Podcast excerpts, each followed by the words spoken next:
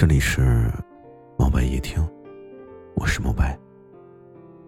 每晚十点，我都会在这里用声音陪着你。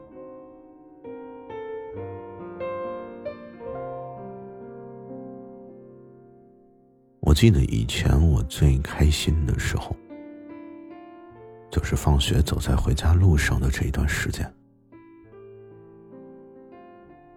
很自由。无拘无束，可以撒欢儿的跑，却唯独害怕回家面对父母那张严肃的脸和写不完的作业。现在，每年我只回家一两次，可是每一次回家的路上，步子都显得很沉重，会想念，会担忧，会惆怅。也会犹豫不决，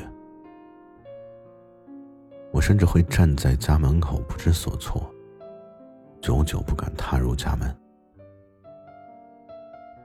小的时候害怕回家，现在不能回家。上一次出门，是我爸亲自下楼把我送上车的。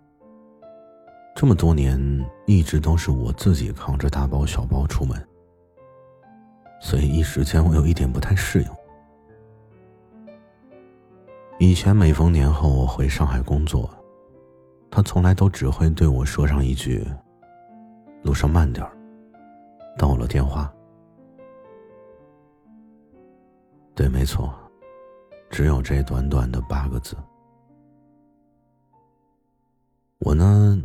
也只是会回上一句：“哦，好。”只有短短的两个字。其实，就算我想多说些什么，也只能仅仅到此为止了。在我的眼中，他一直都是很严厉的，我从小就有些怕他。当然，可能是因为我从小没少挨揍。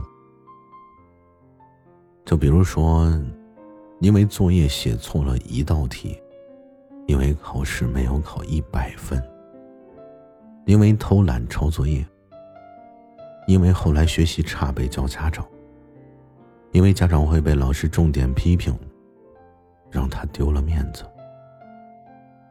总之，小时候总是会因为各种各样的原因挨揍。讲实话，挺疼的。现在想起来，也疼。我爸就是这么一个严厉的人。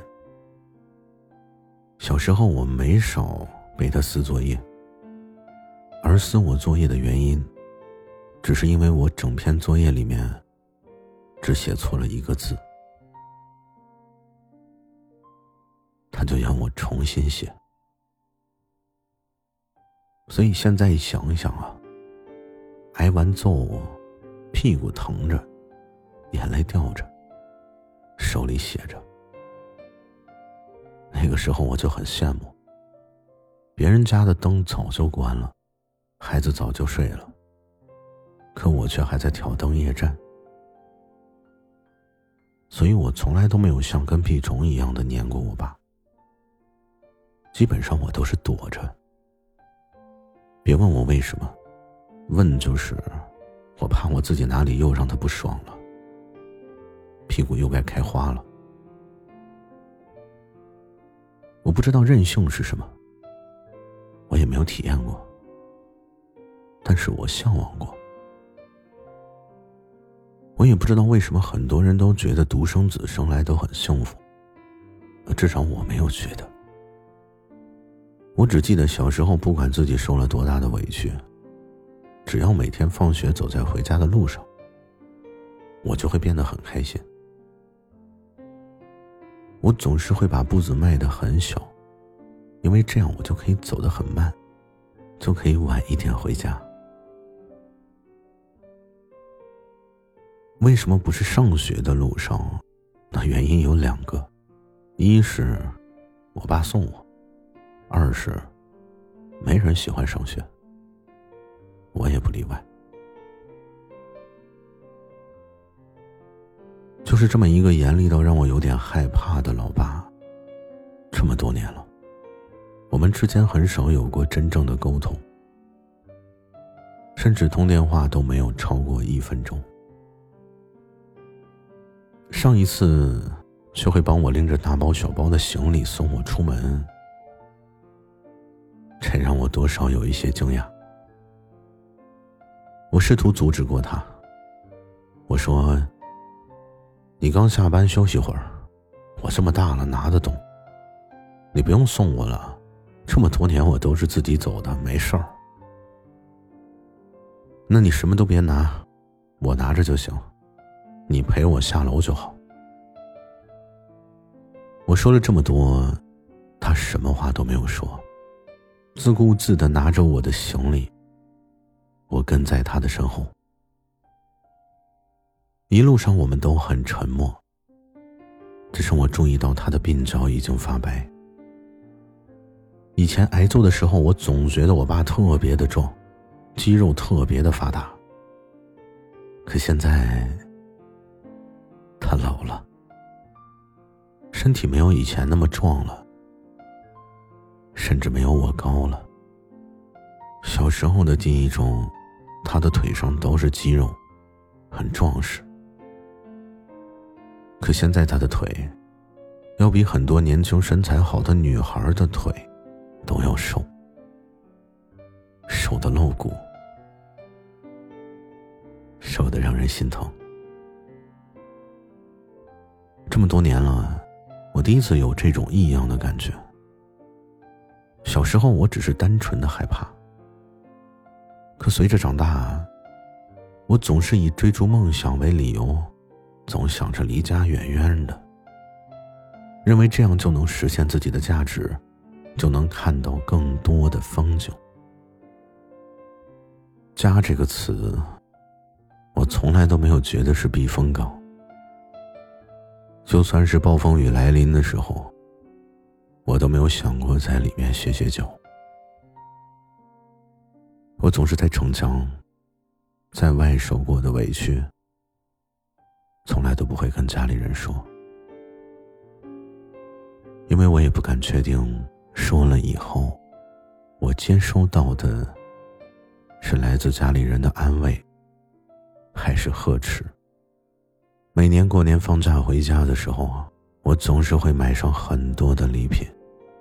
不管在外面过得好与坏，我都会坚持这么做。穿上新买的衣服，带上买好的礼物，坐上回家的列车。这一路上，会想念，会担忧，会惆怅，会犹豫不决。会站在家门口，久久不敢踏入；会整理好思绪，等待优化好面容的表情，才敢掏出兜里的家门钥匙，慢慢的打开。只有自己才最清楚自己的现状。理想还没实现，成家和立业似乎在本该拥有的年纪，却一个都没有拥有。可就是这样，我不说，他好像懂。一路上，我们两个人谁也没有多说什么。直到我坐上车，我才敢默默的回过头看他。车子缓慢的行驶中，他的脸变得越来越模糊，身影越来越小，但就是这么站着。注视着我离开，不知道我爸到底站了多久。车子拐入其他路口的时候，我就看不到了。但那一刻，我的视线模糊了。这么多年过去，时间原来不止从我的身上走过，我成熟了，他老了。我越来越壮，越来越成熟，而他却变得瘦弱和记性差。我总是会倔强的认为父母会陪伴我们很久很久，但时间打破了我心中的美梦。小的时候，我害怕回家。现在，我不能回家。一切都没有变，又好像变了很多，但家。就是家，还是家。